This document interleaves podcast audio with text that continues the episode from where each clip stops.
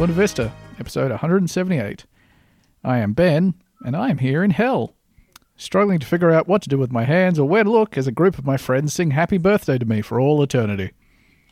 In the room over from me, perpetually overhearing a conversation in which two people are trying to recall the title of the 1994 Steven Seagal film On Deadly Ground, but completely unable to chime in and tell them what uh, the title is because his mouth has been sewn shut, it's Andrew. Hi, Andrew. yeah, he's like um oh so there's um I think there's like an oil oil rig and he's like um oh not alone. In an adjacent room existing normally in his own body it's Theo. Hey, hi Theo. Now this hasn't actually been a big change for me. no hell uh you basically arrived Yep. and just went oh. Oh, okay. yep. Still here. Well, figures. okay. Do you want me to should I uh, I'll just um Yep. uh, in this r- uh, I'm sort of, and I'm sort of standing in here, and there's a lot of people. There's actually quite a few other people in this room, and they're just talking to each other. Mm. And I kind of know them, but I haven't also been like properly introduced. And sometimes their body well. language will angle towards you as if they're including you in the conversation, but they'll never sort of make eye contact with you. No, Or, no, Yeah. and and I'm not really sure whether, you know, they might be in in the middle of talking about something quite important, Hmm. uh, a cool story. I don't. I certainly don't want to interrupt. and is they, the they, thing. they're talking about something you're sort of familiar with, but again, they seem no, they're sort of turning away slightly. Maybe that's Yeah. yeah, and the, you could sit down maybe, but those chairs Oh, are very I- close to those I other made eye, people. I made eye contact. No, she's turning away. She's she's actually purposefully turned away. Hmm. Uh, I don't think that's good, but so a couple of thousand years of that, yep. a couple of million years of that, basically an infinite amount of time of that. Mhm. Yeah. Oh, I've unpicked my lips. Uh, it was his directorial debut. oh, Michael Caine clearly I'm- didn't want to be there. I might have, uh, as I have many times on this podcast, confused uh, On Deadly Ground with Fire Down Below. Well, That's reasonable. They're both uh, environmentally themed movies. And this is definitely, we should talk about these at length for as long as possible because I know people love that. Look, I'll give you. I'll give you one bit of trivia. Yeah. One bit of trivia from On Deadly Ground. Uh, Seagal's directorial debut, uh, in which he kills Michael Caine at the head of a of an oil company. Michael Caine doing the Australian ish accent, sort of, kind of. He's doing an American accent for around fifty percent of the film. Yeah. He loves to give it a bit of a try. He and he and he just drops straight into Michael Caine for whole portions of it, where he clearly is just not interested in what's happening at all. I mean, for his whole life, he has been hired to do the Michael Caine voice. So you can understand that it might be difficult for him to sort of branch out of that. Yeah. So um, so there's a big speech at the end of this where like uh, Steven Seagal's character Forrest Taft goes goes goes to give a big speech about um about oil companies and air pollution and stuff to some UN like body. Uh, apparently, he filmed almost 40 minutes of footage for the environmental message at the end of the movie and planned to use it all in the final cut. Uh, after pressure from Warner Brothers and a disastrous preview screening where audience members booed, laughed, and made obscene gestures for the entire sequence, Seagal cut the final scene down to about seven minutes. So this is kind of like uh, in, Seven minutes is still so long. in Atlas Shrugged, how there is a 90 page monologue from one of the characters, continuous, unbroken 90 page speech delivered. Uh, except she didn't cut it. It's still in there. That is exactly what a libertarian dreams of, though. So I think we can say pretty conclusively, uh, and I don't know if this was in debate beforehand or not, that Steven Seagal is a better artist than Ayn Rand. Yeah, I think so. You could So- probably like do one of those judo flips on her as well. God, imagine it. Like, because Seagal, Seagal, like clearly by by watching his movies and cl- and clearly by reputation, he also like he works really stiff with stuntmen. Like he hits people really hard. yeah, when, yeah, when, no, he sucks big time. He's when like. I, I don't know I don't know if he knows this, but you don't actually have to do that for the movie. Like it's it's part of the magic of film. Um, but now I'm picturing him just doing like an an aikido uh, clothesline to Ayn Rand, just smashing her through the floor. Yep, putting her all the way through her like stack of manuscripts. I'm picturing him like fighting his way into hell just to do one powerful judo move on her, uh, then climbing straight back out. Her hell is that she's uh, trying to recite the 90 minute, the 90 page monologue. Or it's just uh, her friends and relatives asking for help moving. You Yeah. know, saying, No, I don't owe you anything. She's she's How stuck dare in an you. American in oh, sorry stuck in the waiting room of an Australian ER as people kind of come out of the ER and just say like oh yeah no I'm all done and they're like cool that's no charge Do I need to fix anything up? No, no. you're okay. the state has taken care of you She's just screaming. no doing the the darth vader no oh so since we are in hell uh, somebody has prepared for us specifically a presentation which is the kind of thing you would be shown in hell mm-hmm. i think uh, ben found this and sent it to me specifically to upset me Yep, that's true. and it worked really well to be honest this this is from foursquare a company that nobody understands like so my the last time i thought about foursquare was their original thing was that you could sort of check into places and you ranked up you'd be like i am the mayor of this coffee club because i go there three times a day and i check in every time Wait, are you are you ranking up by checking into the same place repeatedly, or are you ranking up by checking into lots of different places, So or it's sort some of com- combination of the two? it competitively ranked regulars going to the same spots over and over again Fuck. So yeah, you would be like, well, this is my coffee club. There's a guy who's trying to get better at it than me, but uh, I come in here one extra time a day to pay twenty five dollars for a sandwich just to spite him. I'm the world leader in visiting the Dubbo McCafe. yeah Oh, so yeah, like it. It also it also seems, of course, like a concept that, like a lot of things, uh, thanks to the monopolistic behavior of companies like Facebook and Instagram and stuff, has just become entirely redundant. Like it was, it was the sort of, if I'm remembering correctly, the original kind of location based service where you checked in and could say, "I was at this place," yeah A- and now every social media service. yeah and then Facebook's like oh yeah we'll just do that as well What if Oh we hey, had a thing I where you invented could that also. you're at a place? Oh yep, there we go. It's that easy. Yep. So you can just tag yourself in there. So this is a post from Foursquare uh, on the Foursquare website, and this is about their new brand. And this is a subject that is near and dear to my heart, having worked for many years in, in graphic design and web design, and worked at creative agencies and stuff like that, and also worked at companies that had creative agencies pitching brands to them.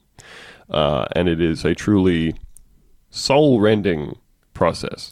Now, you, I think someone said just a bit ago that we're not really sure what it is, what it is that Foursquare does. Mm-hmm. But I think perhaps this will all be all become clear. Okay. Yeah, maybe they'll spell very- it out in this. Very well explained. Uh, All right. whatever Sh- this is. Shall I shall I take us through the post? A new look and feel introducing Foursquare everywhere. Rhymes. That's a great start. A word from Dennis. you know, you guys, you're familiar with Dennis, right? The famous Dennis Foursquare. Classic Dennis. No one, there cannot be like any billionaires named Dennis, right? God, I hope not. You know how like uh Pornhub Pornhub has a bunch of Twitter accounts that are like Pornhub and then a person's name. Yeah, Den- Dennis This is, Pornhub. this is Pornhub Dennis. Pornhub Dennis says, When we started Foursquare over a decade ago, we never imagined the incredible evolution we'd undergo as a company. What started as the check in app, which is, I believe, the only thing we understand it to be, mm-hmm. Quickly outgrew the confines of even our most ambitious expectations, evolving into what's seen today as the unapologetic leader in location technology. I refuse to apologize for being the leader in location technology. a- a lesser man would run a company where he was constantly Sorry. groveling before Yeah. people. I am so sorry for being the leader in location technology. You know how we're sick of companies, can, you know, just constantly apologizing for being the Mm. leader in location technology? If there's Finally. one thing, if there's one thing too many companies are doing, it's apologizing for. Mm. Foursquare Shit, they do. aren't afraid to take up space. They are valid. Our data tells stories. no, it doesn't. No, it doesn't. It does not. Fuck. Our data tells stories about how people move through the world. No, you That's know what becau- tells you're stories tracking about- them. You're tracking them Yeah. in their pockets. That's no, the my, story. my Google Maps data tells a story about how I moved through the drive-in at the Mount Gravatt Capalaba Road McDonald's. When was the last time you went through that driving? Oh, probably four days ago, something like that. Ooh. You're getting that Since- McRib. Yeah, I like a I like a nuggy. I'm, I don't think I'm ever gonna. I'm not a McRib boy. I've never had a McRib. Do No, love I can't some imagine nugs, though. myself eating a McRib. I'm imagining it right now. I'm loving it. You're wearing a little bib, Got your comically McBib on. smacking your lips before you get into it. It's beautiful. Got a little knife and fork. bought, bought your own to the restaurant. Brought out a fancy plate to put it on. You're telling Oh. everyone that walks past that this is a treat because you're a good boy. Since day one, our focus has been on inventing the future of what's possible with location technology. Awesome. Look, Can I just inventing the future of what's possible with location technology, which we are not apologizing for being the leader of. And so I think we've all got a pretty clear picture of what they do. Hmm, so far, so good. Today, our data and technology enable new mobile experiences across thousands of apps, improve advertising and hmm. marketing through a deeper understanding of people and places and all of their data that we sell, and help to shape the stories our customers and partners tell about their own brands. Customers love telling stories about their own brands. Love what it. the fuck is wrong with people? Someone wrote this. Yeah, Dennis. Mark- Mark- Dennis wrote this, and he looked at it. He went, "Yep, this sounds true." Someone didn't just write this, somebody was paid to write this, and I think that's an important distinction. Dennis, you have an advertising API. What's more, Yep. our data and technology are helping to make the world a better, safer place. They've said that very conclusively. So, mm, Foursquare for Good, uh, capitalized, indicating that this is some kind of charity arm, has contributed to numerous important projects over the years, including finding ways to make our foot traffic data accessible to those helping to contain the pandemic. We see no limits to the ways location technology can be put to work, and we are also not apologizing for being the leader of it. There has been no shortage of challenges and growing pains along the road. We've seen colleagues come and go, braced ourselves through periods of fluctuating success. Mm-hmm. Like What's it, what's it called when your success fluctuates way down on the graph? they're sort of implying that things have gone up and down, but only within the bounds of success. So sometimes we've succeeded more, sometimes we've succeeded less, but we've never not been succeeding. It's a great bit to make, like to make a chart, and one axis is just success. like success is down, but you know But we're it's still we're success. we're still doing thirty points of success. Uh, we've expanded by bringing placed and factual under the Foursquare umbrella. it's Through really it hard to imagine how we would live our lives without those um, Yeah. Those a- Mm-hmm. a- apps, Maybe. pl- services, modules, services, APIs, could Plug- be anything. companies, plugins. concepts. Through it all, we've never wavered in our efforts to protect consumer privacy while paving a path forward for our business and our industry. And we've continually delivered delightful experiences for both our enterprise customers and consumer app Delightful. Hmm. users. No know one what? has been delighted by anything nobody. Foursquare has done ever. You know, the only thing that like delivers a delightful experience Hand is jobs. those hand jobs, those little those little packs of cards that have the nudies on the back of them. um, a cup that kind of the is starts off black, and when you put coffee in there, dissolves to show a picture. Um, perhaps of a joke or of a cat or something like Or that. a- a Those are all nude lady, delightful perhaps. experiences, or perhaps a nude lady. You know what I thi- I think uh, the those most- pens where you yeah, turn the, the- pen upside down and the lady's clothes That- fall off. That right? That is the original consumer delight experience. Is turn you turn the pen upside down What's this? and It's where, a, it's where a pen of a clothes? clothed lady. Wait, well, hey. Whoa, whoa, whoa. Oh, What's going on here? Wait a damn second. I believe that's what led to the development of uh, those bars you can put up in a doorway in the boots. You can hang yourself upside down. You know, for optimum upside down pen viewing experience. Well, she she's only she's only naked. She's only naked when the pen's upside down. So you wanna see you want to see it Nude the and right side up. Yeah. I wanna image see- As your brain fo- slowly fills with blood. I'm about to pass out. Viewing I wonder. I wonder Nude how Does Yeah. that Jack, count as autoerotic asphyxiation? how do you think jacking off goes? Brain oxygen deprivation. How do you think uh, jacking off goes if you're upside down and like your your heart's trying to work the blood up there? You know. Well, you'd have to be careful with your aim. Unless, I think you've got a few concerns. yeah. Uh, There's a if you've ever done the uh, Michael Keaton Batman upside down sleep and also jacked off, uh, let us know how that went for you. Uh, only to a nudie pen though. I don't want to hear about it if it's to any sort of Wait, if you're like stuff. holding your laptop, like That's how uh, that's how Mike Pence burst that blood vessel in his eyeball. good on him for giving it a go. Honestly, Oh boy. uh, consumer Also he delight. sleeps. Delivering delightful experiences for enterprise customers. I'll tell you right now, none of your enterprise customers have ever been delighted by anything you've done. Uh, and also, I was at a conference a week or two ago, uh, virtually, of course. And there was like an, an experience design thing, and, and this guy was talking about how the language of designing, trying to deli- design like um, customer delight, because that's been the, the the phrase for a while, god damn. and it sucks. It sucks. And he was like, "Everybody, stop saying that now." but part of part of the this dude's presentation was about like designing for emotion, right? And um, but he was specifically going into things like, hey, uh, you know, redesigning uh, part of the process in America for like submitting your taxes, and if you get to the part where it's like, do you still have a partner, and you have to say no, they died. Uh, that you that you put something in there that says, hey, sorry, sorry. We're Sorry. sorry. About your. Hey, I'm sorry about your dead husband. Uh, we we can just skip over that step.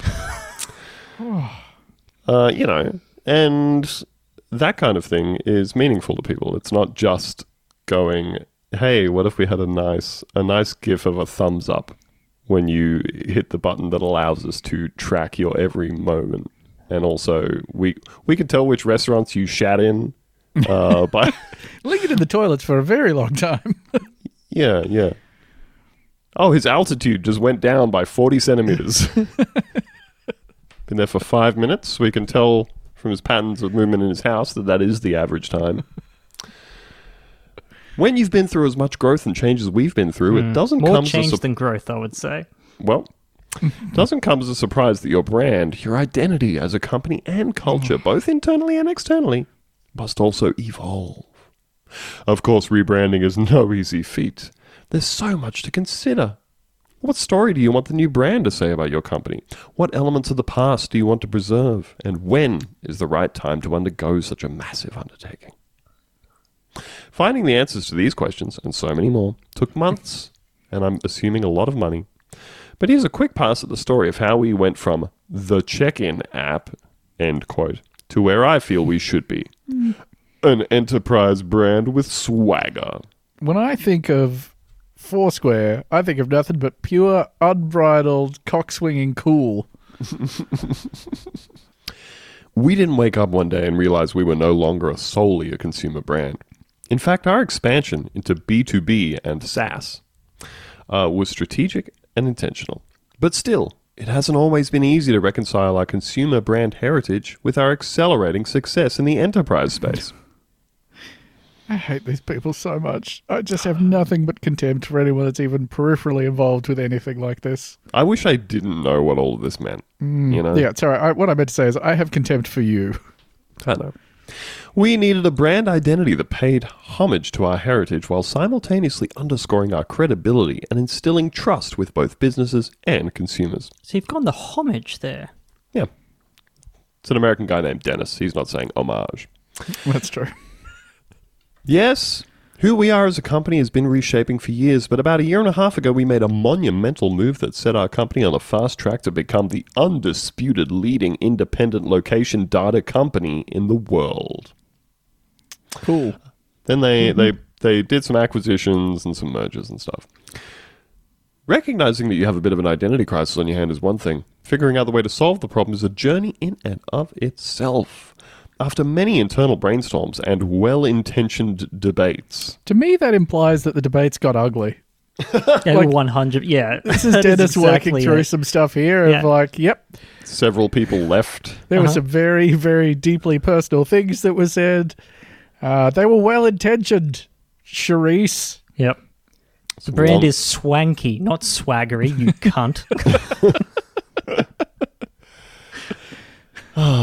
After many meetings with the experts over at PlayLab Incorporated, God. Mm. These fucks. Playlab Play- Incorporated, Incorporated is like the name of the company from the movie Toys, I assume. yes, very you get much. in there, you get in the lobby, you sit down at a little like raw timber desk. And It's got little like the little uh, ABC blocks that babies play with, Mm-hmm. uh, and the receptionist kind of comes over and says, "Oh, we like to." We like to integrate play into our work, Which is here why you're Play sitting Lab on a Incorporated." beanbag. the, the ABC does stand for always be closing. But, um, so, after many meetings with the experts over at fucking PlayLab Incorporated, we came to four conclusions. Our new brand identity needed to capture the trademark playfulness that has always You're been. a brand. You exist to make money. Foursquare. Just fucking. the, that- tra- the trademark playfulness that has always been synonymous with the fucking check-in app The check-in app. Foursquare. You're not Neopets. At the same time, the new brand identity must let clients know that they can trust us while simultaneously being culturally contemporary and interesting. The Yeah. brand identity must set a tone of independence and empathy. what does that mean? I don't does- need no one- Foursquare to be empathic while it's tracking my movements. I'm not don't even know- this brand identity in my mouth around like a fine wine. Hmm, there's- hmm, it says tones of independence and empathy. So, um, and then finally, this new brand identity was going to be cool. No, but it it needed to be executed in the right way. So let's just run back over that for a second. This new branding has to capture trademark playfulness and Mm-hmm. let clients know that they are trustworthy and be culturally contemporary and interesting while having a tone of independence and empathy and also being very cool. You know how you look at brands and you think, ah, they've really nailed the eight attributes they were going for? Fucking ridiculous. So fucking stupid. Introducing Foursquare Everywhere. After months of intense work, we arrived at a brand identity that we feel perfectly encapsulates who we are and where we are headed. The end result is a pared back look that, in its simplicity, actually feels quite bold. Intentionally minimal in aesthetics, it's designed to scale as the company grows. The artifacts of Foursquare's previous life needed to be left behind. The colors, the typography, the logo, photography, and art direction move past where Foursquare was and show the public where we're going next. Contemporary, adaptive, credible. This brand identity is timeless yet contemporary. It's credible and independent, stands out from the crowd with authority and swagger. We present to you our new brand identity, which I will sum up to the people listening as the word Foursquare written in uppercase in a sans serif font. And not even like a nice sans serif font. It's, It's, nothing. it's just No, it's it's they Mm-hmm. th- th- okay so what they what they had to do this is coming from a professional perspective um, somebody wrote out foursquare with caps lock on with google sans maybe helvetica and they went wow that's cool also that font is free and available to everyone else in the world uh, so they went and picked a licensable paid for version of a sans serif font that was as close to like Google Sans as they could possibly get so that they could say we are using a specific typeface that is part of our brand. How many hundreds of thousands of dollars do you reckon they spent? I would say for a company like this that has done a bunch of mergers and acquisitions and shit like that, I would guess personally I, I would say like one hundred to three hundred thousand dollars. Yeah. Awesome. Uh, the font, by the way, is Authentic Sans. Uh, A desktop license uh, costs you one hundred dollars, which is probably in the upper kind of echelons for a single font, right? if you Google authentic sans, the first thing Google tries to autocomplete is authentic Sanskrit tattoos. Huh. Hmm. Might just be yours. Might just be mine. Wait a second, this guy smokes weed. It learns it learns some stuff. It learns some stuff from you over time, you know. Um, but I, I think if you were to look up Authentic Sans and Google Sans and Helvetica, and then type out the word Foursquare in all of them in all caps, I think you would be relatively hard pressed to find any difference between them, except for maybe the Q. Might like maybe the Q's slightly different. You know, And that's Like- certainly worth the three hundred thousand dollars. I I really I really do urge people if you have the time, just like Google Foursquare new brand or whatever, see if you can find this post. I believe they've updated their new website. So if you just go to foursquare.com, it will show you. Uh, and it looks like, Theo, you would have been dealing a lot with this, but uh, like the default sort of uh, like bootstrap or whatever, where they show you what a website can look like, Yeah, just u- using their grid layout, but with no style applied to it. That's what this looks like. one hundred percent. it's um yeah for me it's and there's there's another font that they've like paired it with for the Oh, for the, the, body, body, copy and stuff looks like that. fucking awful. But yeah, so so basically, this whole thing is that they have taken a generic sans serif font and then like a generic, uh, like that sort of code looking font, like American typewriter, and that's it. They have one color, and uh, they've paid a shitload of money for it, and it looks like Vice magazine in two thousand and nothing says contemporary and trustworthy like Vice magazine in 2006. One of the know? world's most trustworthy publications Hmm? from one of the world's most current times, 14 years ago. God damn. Probably the 14th most current year, I would say. Just infuriating. Infuriating stuff. Are you tired of paying nothing for the same old superior quality free episodes of the Boonta Vista podcast? Do you want less politics and more content about diarrhea or animals gone wild? Are you tired of skipping through those hours upon hours of paid product placement for Mark Wahlberg film Shooter? Well, boy, do I have the offer of a lifetime for you. That's right, for just 5 US dollars a month, you too can be a premium VIP member of the Boonta Vista Patreon. That's right, just 5 US dollars for all of our bonus episodes. That's over 300 hours of content from the hosts you know and definitely tolerate. I'll even throw in access to our glamorous and exclusive Discord server, where bizarre arguments only happen once or twice a week at most. Head to patreon.com slash boontavista. Sign up in the next five minutes and I won't know because that's not my job, but you'll be enjoying the sweet satisfaction of supporting us, and we will love you romantically for it. That's my promise to you. Uh, hey, this next segment, are we gonna? Are we? Is this? Is this like a follow up to a previous omens and portents? I don't know if we ever discussed in the first place. Oh, okay. No, we we've certainly we we covered a different mystery sound We do Um, love those. long ago. Um, on uh, that was on the episode Jim's Wet Dome. Um, I think any weird sounds we're up for. Love to hear.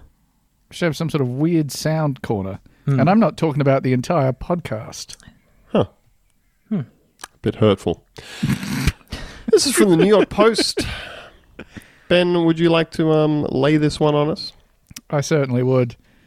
Uh, headline here is Mystery of Booming Sound in New Jersey apparently solved. The was Tony mysterious. Soprano. no, I don't think that's true.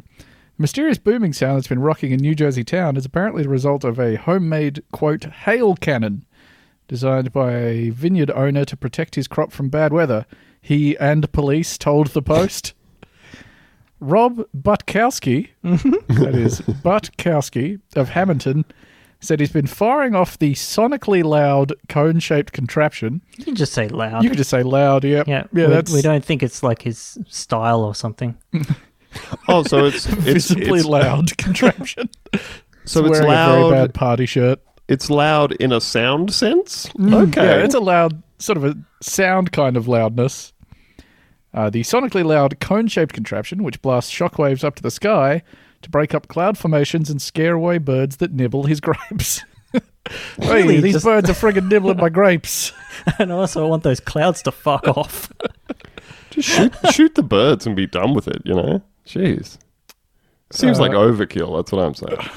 It sounds like a jet going by, says Butkowski, 34.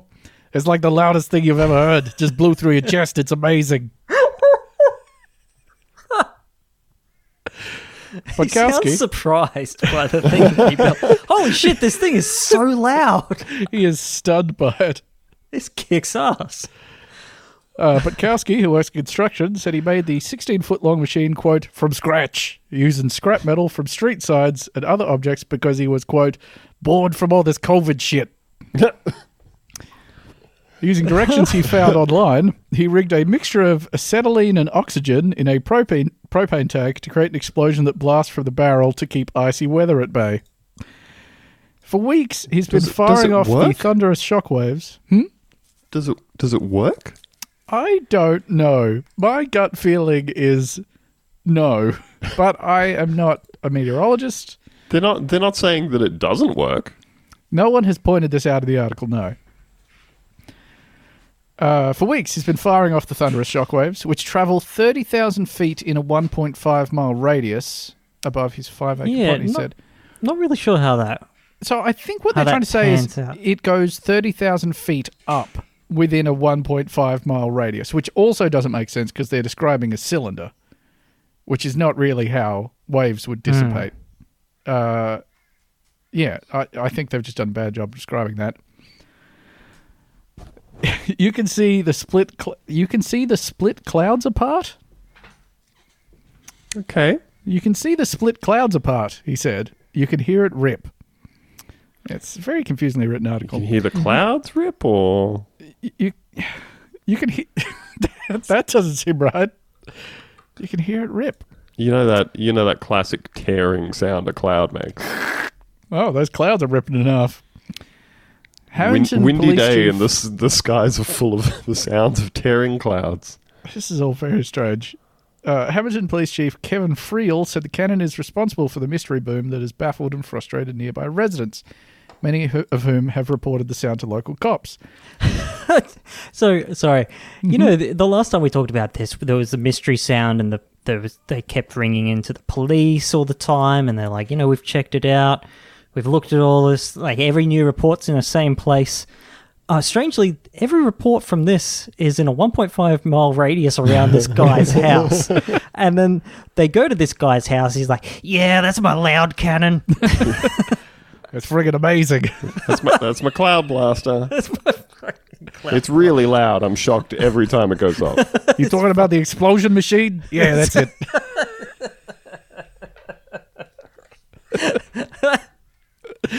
Uh, but the gadget is likely perfectly legal, Friel perfectly said. legal. Perfectly legal. It doesn't fire projectiles, and it's not a firearm or an explosive, Friel said, adding there are no plans to stop him.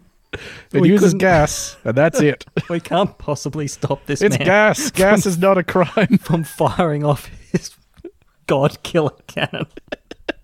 Every day he points at heavenwards and he attempts to murder God. And we cannot stop him from doing this because he is an American and this is still America. The only possible legal issue would be a noise violation after 10 p.m., which is moot because Butkowski stops using the machine around 8 p.m. 8 p.m. It's still quite Christ. late in the day to keep using your God killer. Like trying to put your baby to sleep. Sorry, sir. There's nothing we can do. It's it's 7:59. Shaking all the mortar out of between your bricks. Uh, the police in nearby Mullica Township, where cops were flooded with complaints about the noise, are skeptical that the contraption could be heard from 10 miles away. Mullica Township Police Chief Brian Zeck said the boom may be coming from multiple sources. We're looking into Butkowski, and we're looking into all other possibilities, he said. Butkowski, for his part, has no plans to stop firing the cannon, he said. I'm going to do whatever I want as long as it's legal, he said. Meanwhile, neighbors are praying his boomer gets busted. Every time it goes off, I think there's been an accident, said Sean Guevara, a 43 year old mum who lives next door. Quote, it scares the poop out of us. Boy, this oh is boy. just such a, a beautiful tale of freedom, of free enterprise, of human ingenuity, mm-hmm. and who fuck knows whether it works or not. Now, Andrew, I have. Um, there is a video at the bottom of that article. Are you? Would you be so kind as to cue that up?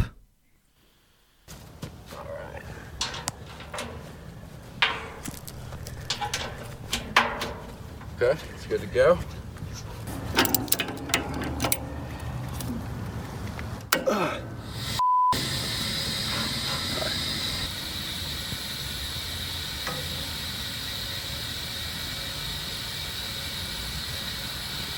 Three, two, one.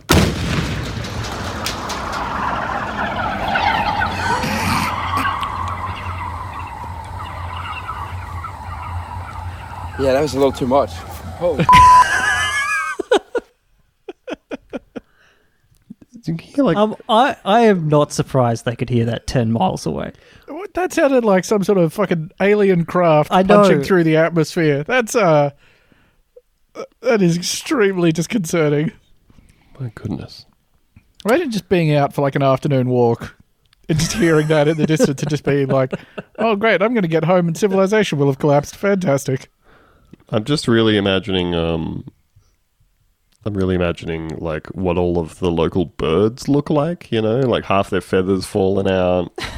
just fucking so haggard, terrified. extremely, yeah, extremely upset all the time. Oh my goodness. Uh, speaking of things that scare the shit out of you and ruin your sleep, uh, it's time for a bit of a update of Kyrgyzstan Watch. Now, what we need is a cover of that sting uh, with traditional Eastern European musical instruments. Okay. Uh, so, if you play any traditional Eastern European musical instruments, Perhaps a, a balalaika? Couldn't tell you. Those are the, the gigantic guitars. If you play one of those gigantic Eastern European guitars, Oh, the a balalaika? balalaika, uh, please cover that sting for us and send it in. We will not pay you. Maybe we should put it on uh, Fiverr again. Again, have we put something on Fiverr before? Uh, um, friend of the show, uh, Alex, uh, got someone on Fiverr to make the worst uh, ska cover of the Boonta Vista theme tune. It's Ah, all right, well, very let- we'll put that up on Fiverr and we'll see how it goes. I wonder how many balalaika players there are on there. So, um, we were talking about Kyrgyzstan a little while ago due to our skyrocketing numbers uh, in that wonderful country. And we got an email from listener Aubrey uh, who said, My girlfriend is Kyrgyz, and I recommended to her the other week to download Toilet Cucked on Father's Day. Mm-hmm. That's a, an episode of this show. Because I'm trying to acclimatize her to our beautiful Australian culture. Uh, she did it on her iPhone, so she might be your Kyrgyz listener. She's not in Kyrgyzstan, but she's here with me in the U- in Ukraine. Uh, maybe it showed up from some sort of earlier registration or something. This was followed up by another message that said, "Yep, we checked and it's her. Her Apple ID is still linked to a Kyrgyz bank card. Please meet your loyal Kyrgyz fan base, Bermet." So, like, what do you reckon the uh, podcast market is like in the Kyrgyz Republic that one person subscribing to the podcast puts us at number four in the news category? Well, it's a theory at this point, you know. Could could be hundreds of thousands of people. I don't want to Could well be. Yeah. Uh, she can tell you whatever facts you need to know about Kyrgyzstan. For example, you might be familiar with the rise of Sadyr Japarov to national leadership, but are you familiar with Al Basti, the sleep paralysis monster who recently got a sexy makeover? Now, I was not familiar No. with Al Basti, the sleep paralysis monster, so I immediately went and just spent hours reading about uh, Al Basti and various uh, sleep paralysis folklore demons. Um, so I thought I might give us a little a little primer on Al Basti, if that's okay. Uh, Al Basti, or Al Kardai, is an ancient female spirit, the personification of guilt found in folklore throughout the Caucasus Mountains, with origins going as, back, as far back as Sumerian mythology. See, that's so interesting because uh, over here the personification of guilt is Theo. And that goes back at least 30. 30 something years. decades. Something years. Decades. Uh, so in Sumerian folklore, a variation of the Albasti myth stretches back uh, to Sumerian times as one of the names given to Lilith, the Talmudic first wife of Adam, cast out of paradise for her willfulness and independence. Ah, the worst qualities a woman can have. Demonic. Uh, in Turkic folklore, Albasti has often been confused as both a mare, a succubus, as well as any number of Middle Eastern female spirits which are told to enter a man's erotic dreams. However, the difference in the Albasti legends is that she is not a sexual spirit, rather that she visits those who have guilty souls and come What's from the difference? come from families that have committed bloody crimes that have gone unpunished. Uh, like jacking off, I assume. In Armenian folklore, there is a further version of Albasti referred to simply as Al, uh, a demon of childbirth who blinds unborn children and causes miscarriages and stillbirths to women who have committed crimes that have gone unpunished. They should have called it Weird Owl. Because that's a pretty weird thing to do. In this form, she appears as a spirit of flame with snake like hair, brass fingernails, and iron teeth. She hides in damp places. Oh, she lives in Ben's cupboards. Don't know what you're implying, but fuck off. Uh, so this this is a very very commonly known folklore tale, right, throughout Kyrgyzstan and, and other parts of the Caucasus and stuff like that. So um, like they're Santa Claus. so in in twenty Bringing, bringing young children across the land. A bag of human teeth down the- every year. Um, so this this is one of a long line of like cryptids, uh, folklore demons, and stuff like that that are all basically variations of an explanation for sleep paralysis.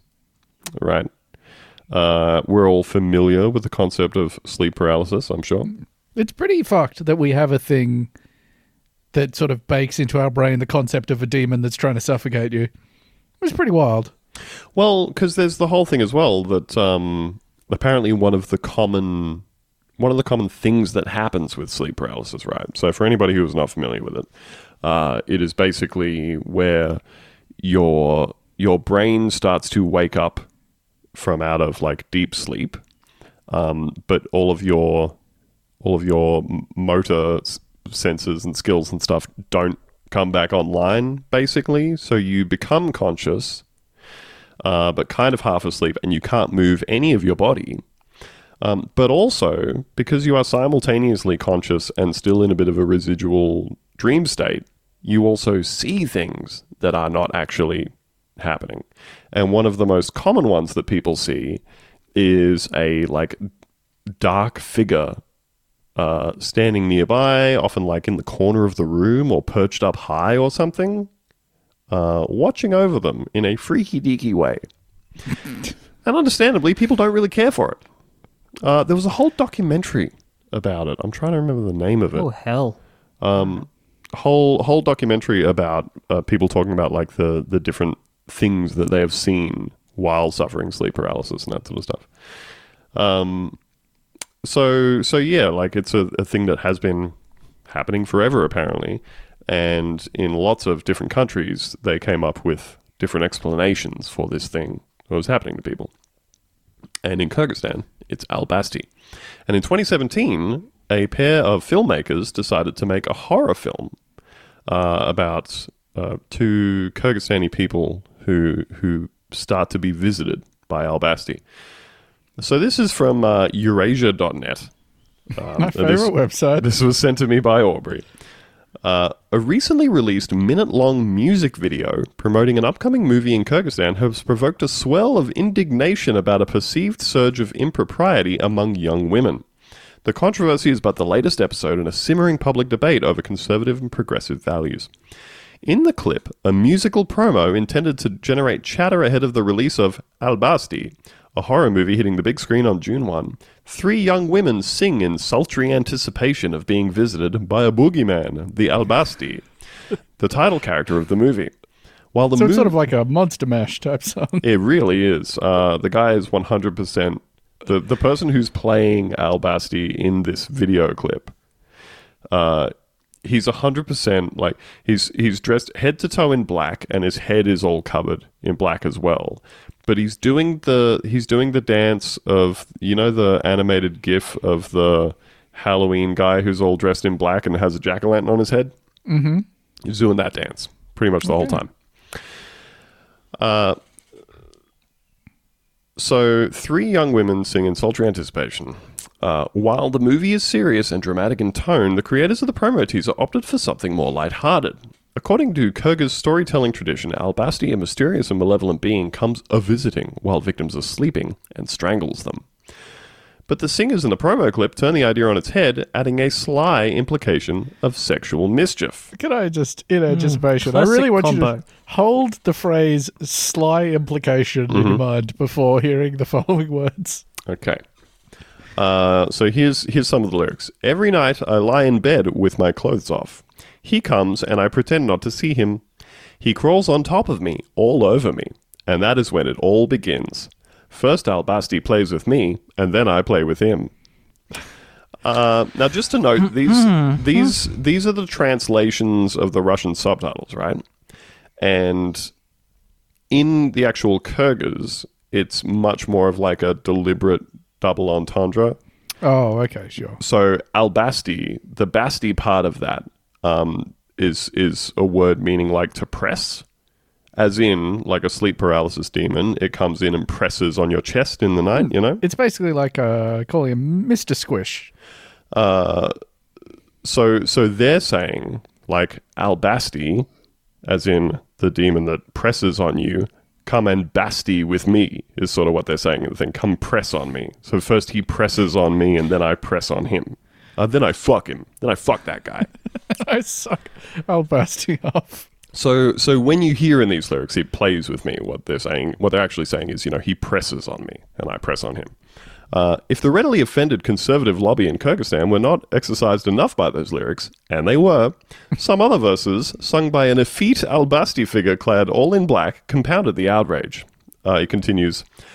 And I press with girls, and I press with boys, and I press with the old, and I press with the young. I even press with goats. The reaction from the online community was immediate and overwhelming. A, res- Oh, it went well. a response that took the creators of the clip by surprise. Uh, I'm going to butcher some names here. Apologies.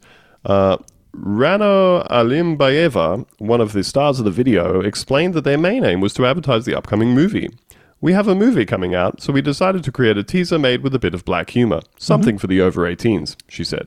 A little something for daddy. A little, little song for daddy. The director of the clip said he was taken aback by the public outcry. We didn't think people would be so critical and cynical towards the video, he said. Humor is just humor.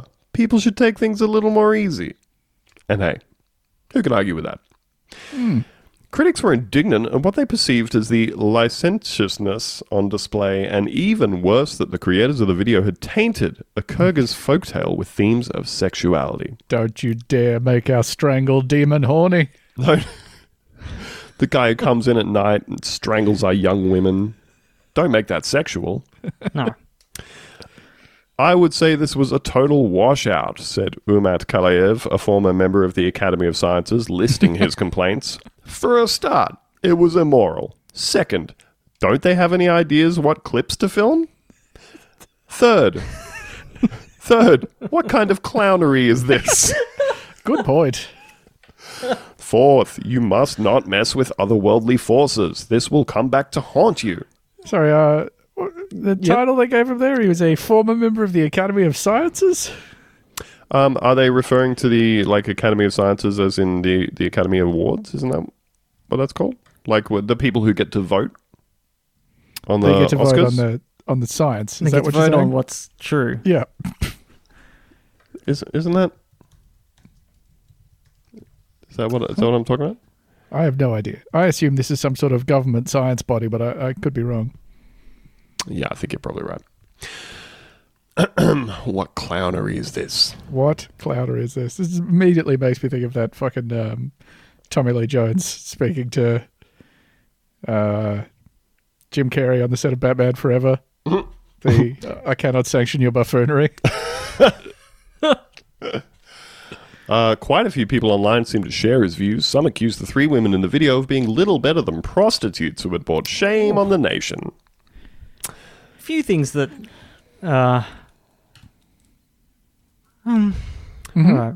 Uh, w- quote, we Kyrgyz people value such notion- notions as discipline, traditions, and customs. If we allow our beauties to lapse in this way, then tomorrow we can simply give away our land, freedom, honor, and dignity to neighboring nations, a YouTube viewer wrote in one of the most upvoted comments.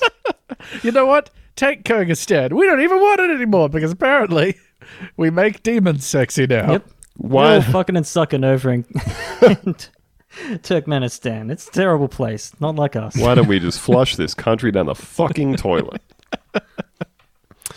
The opposing camp was supportive of the girls in the video for poking fun at Kyrgyzstan's traditional laws and challenging the taboo on sexual themes in the local entertainment scene. Uh, quote, in our society, which has so many hang ups, it does sound like that might be the case, and which is so critical to creative expression, I am all for any videos like these. It was funny, some of the humor was, you know, but I liked that the girls were not shy or afraid, said Bishkek based entrepreneur Somsabek Mamirali, a self described feminist.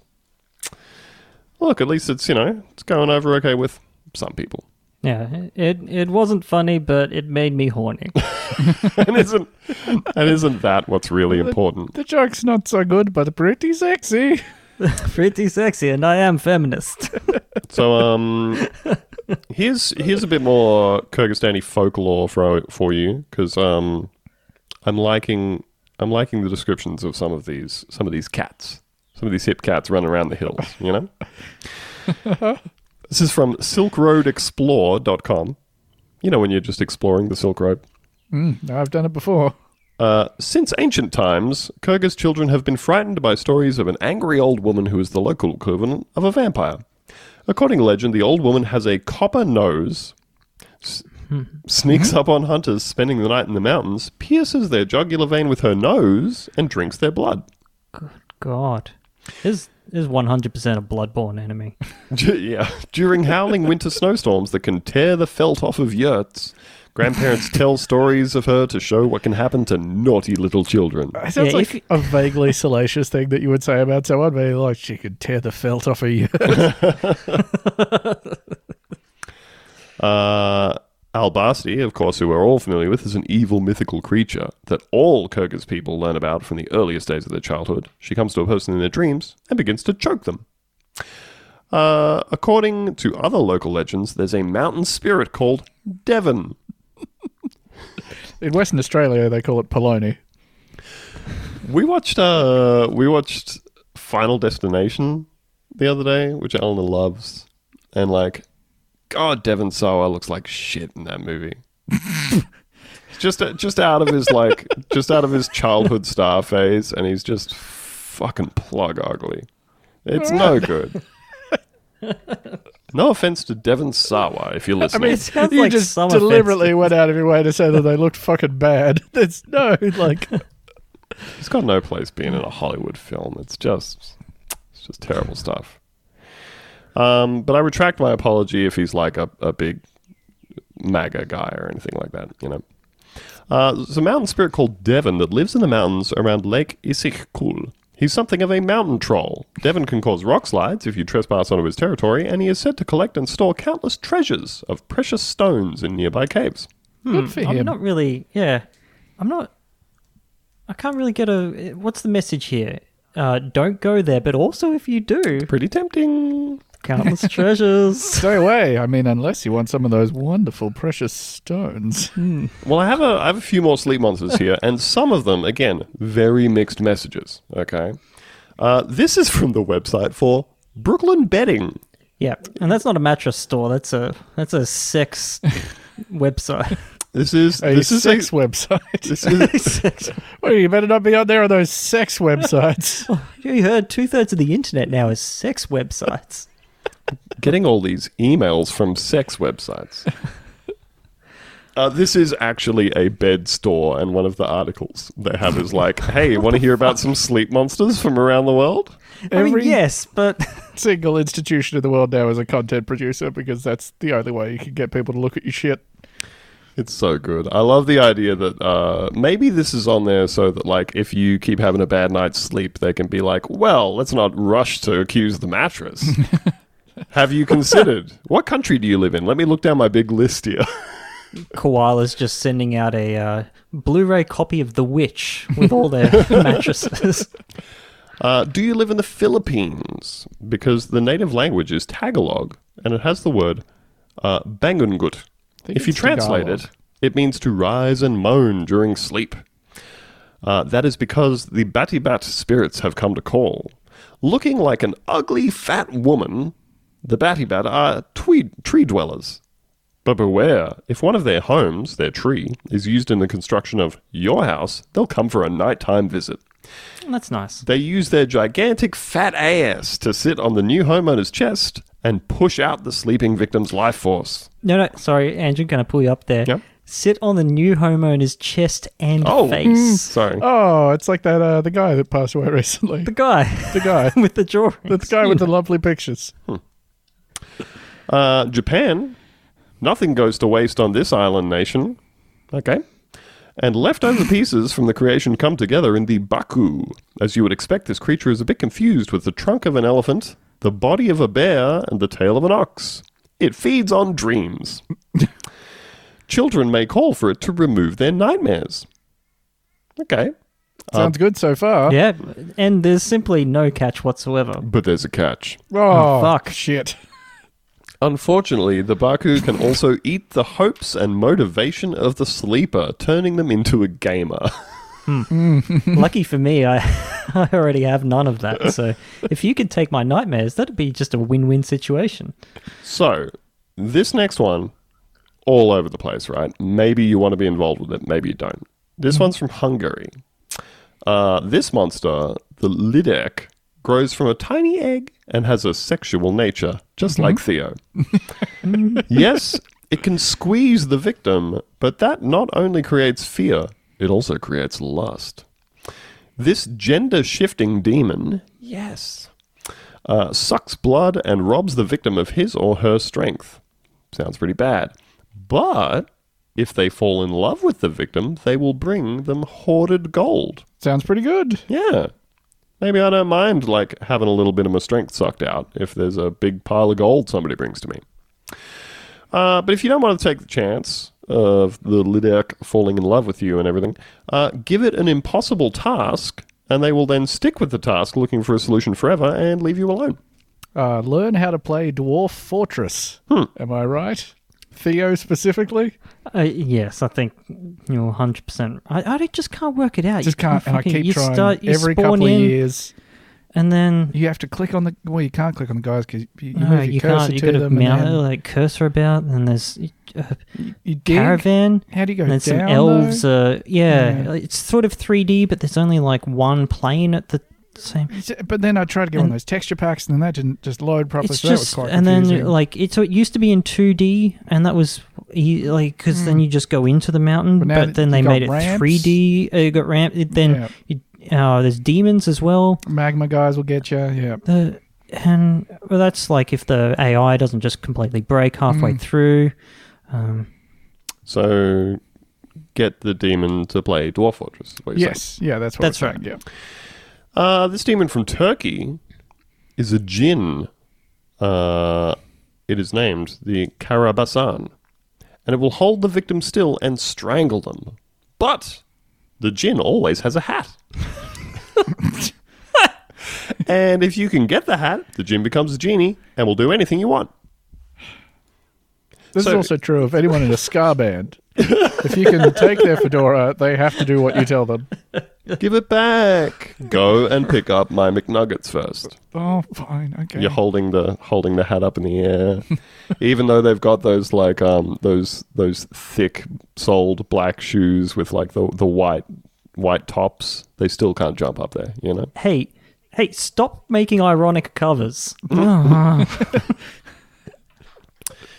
Uh, then we've got the country of Chile. The women of the Chilean island of Chilo have an irresistible nighttime visitor. He's a sporty guy and no woman can resist He's a him. sporty guy. It's a hot pervert. He's turning up with a squash racket. If a woman if a woman becomes pregnant and the circumstances of the pregnancy can't be explained, you guessed it, the father is Trauco, the nighttime visitor. He's just the like the, incredible carbs. he's just the local like the local yoga teacher. His No. legs are so toned from tiptoeing about. Also got very good posture though. Definitely looks like he does a lot of yoga. Hmm. Absolutely certain it's not the yoga instructor. No, it's a, a demon. Demon. It's a cock demon. Ooh. Nighttime pervert.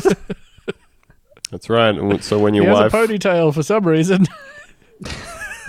it's funny that your wife gets pregnant uh, and you didn't have sex with her, and then you're like, "Damn it, have you been cheating on me?" And she's like, "No, no, it was just uh, just the nighttime visitor who came and impregnated me in the night, and he's gone now." And you're like, So don't even "Damn worry and he's about like, that's all fine. yeah. Oh, Trauco. Okay. You're And doing finally- maternity yoga now. Interesting. Okay. And finally, in Catalonian legend and popular culture, the pesanta is an enormous dog, or sometimes a cat. It's like make up your mind, you know? And it goes into people's houses in the night and puts itself on their chests, making it difficult for them to breathe and causing them the most horrible nightmares. The pesanta is black and hairy with steel paws, but they have holes in them, so they can't take anything. so that's, that's fine. It's just such a fun detail. Oh, it's causing me horrible nightmares. Uh, but at least it can't take any of the change in the bowl next to the bed. It can't jack my shit because it falls through the middle of its paws. Yeah. Oh, yeah, I'm looking at some illustrations here, and that is just, yep, just a hole. He tried to take my car keys, fell straight through, clattered on the floor. Idiot. So I'm going to just paste an image into the chat here. Uh, this is, you know, it's a black dog uh, with holes in it, but something about the art just suggests in every way that the person who drew it wished it was furry art. Well, and I think if you if you kind of zoom in a little bit there, you will see that this this picture came from deviantart.com, Oh, wonderful website. the site for perverts. yeah. well, look, um, you know, terrible, terrible visitor to get if you don't like having bad dreams, but probably great to get a hand job from. You know? Some words to av- some ways to avoid this creature. Uh, spread some millet in the threshold of your bedroom. Okay. Place a broom next to your bed, or pronounce some words that will force it to count all the stars in the sky. Tell us which words those are. hey, uh, could you just quickly count all the stars in the sky? I, th- Oh, I sure, think, no I If you think, could yeah, I action think that One, straight away by two. close of business, that'd be sick. Thank you. maybe that could be the impossible task that you give to the Ledurk, you know? Hey, just count all the Until he stars in the sky. finishes. You Might be a dumb, really quick you dumb counter. bitch. Sorry, I've got one more image here, just in case you didn't get it the first time around. And I'm aware this is um sort of Uh, an audio medium. Uh, so Mm-hmm. First, hopefully, first Theo, we're hearing about it. Theo, but- maybe you can describe this. Oh, okay. So we've got a bit of a um, a split uh, a split image. There's two two parts to this image. Um, the first uh, is a is a boy in a bed. He's sort of sweating or crying, eyes closed, and there is three of the uh. Pasanta. Is that right? Paisano, I believe. Yeah. No, P- P- Pethanta. It's from um, Oh, of course. Yeah. Catalonia. yeah. Um, one of them's looking quite happy. Uh, another one is standing on the child, and there's sort of um, blue, like steam or mist coming out of its front two paws. And then the last one's looking quite coy, Sort of bashful almost. sort of bashful. Uh, and then uh, in the second part of this image, again, child sweating in the bed, um, same demon dog now with glowing blue eyes, uh, that same mist coming out of his mouth, uh, looking just more aggressive. I don't really know the story it's trying to tell here. Um, I, I'm I'm confused Now- as to the folklore. Well, certainly also because uh, the images sort of overlap. It's hard to tell whether this is intended to be a chronological sequence or, Or- or- if there or are tw- twins. Twins One of them's getting attacked by three and Posada. twins, etc. Hmm. No. Uh, yeah, hard to say. Well, Uh, so that's just something to think about. That has been your Kyrgyzstan update. Uh, so you know, if, if you, we've all learned a lot. if you're having terrifying nightmares where you feel that something is pressing on your chest, making it difficult to breathe, maybe you're waking up but you can't move any of your limbs, you're trapped in a horrifying nightmare in the prison of your own mind. Maybe just crack open a book, try and figure out what your local one is. Maybe the demon has a hat you could snatch, some kind of deal you could make. You could maybe even be getting rich. You know? So just, Or just you could fuck him. Yeah, you you could maybe suck or fuck the demon. Get Uh, sucked or fucked by the demon. Get sucked demon. or fucked, yeah. I mean, it couldn't hurt a, a lot of them don't seem to. if you're not sure. A lot of them really don't seem to mind who they're sucking or fucking. So your chances are pretty good. I guess what I'm saying is, you know, you gotta you gotta look on the bright side. You know, you can't be a victim. You can't be a victim all your life. You got to say, hey, how can I turn this situation around to my advantage? How can I steal this genie's hat? How, How can, can I, I get- suck or fuck my Yeah, way out of this? Yeah. How can I how can I get sucked, fucked, left with a big pile of gold, and then send this idiot demon off on an impossible quest? You know? We can give you Ben's address. Uh-huh. Yep. well, that's it, everybody. See you next time. Bye. Bye.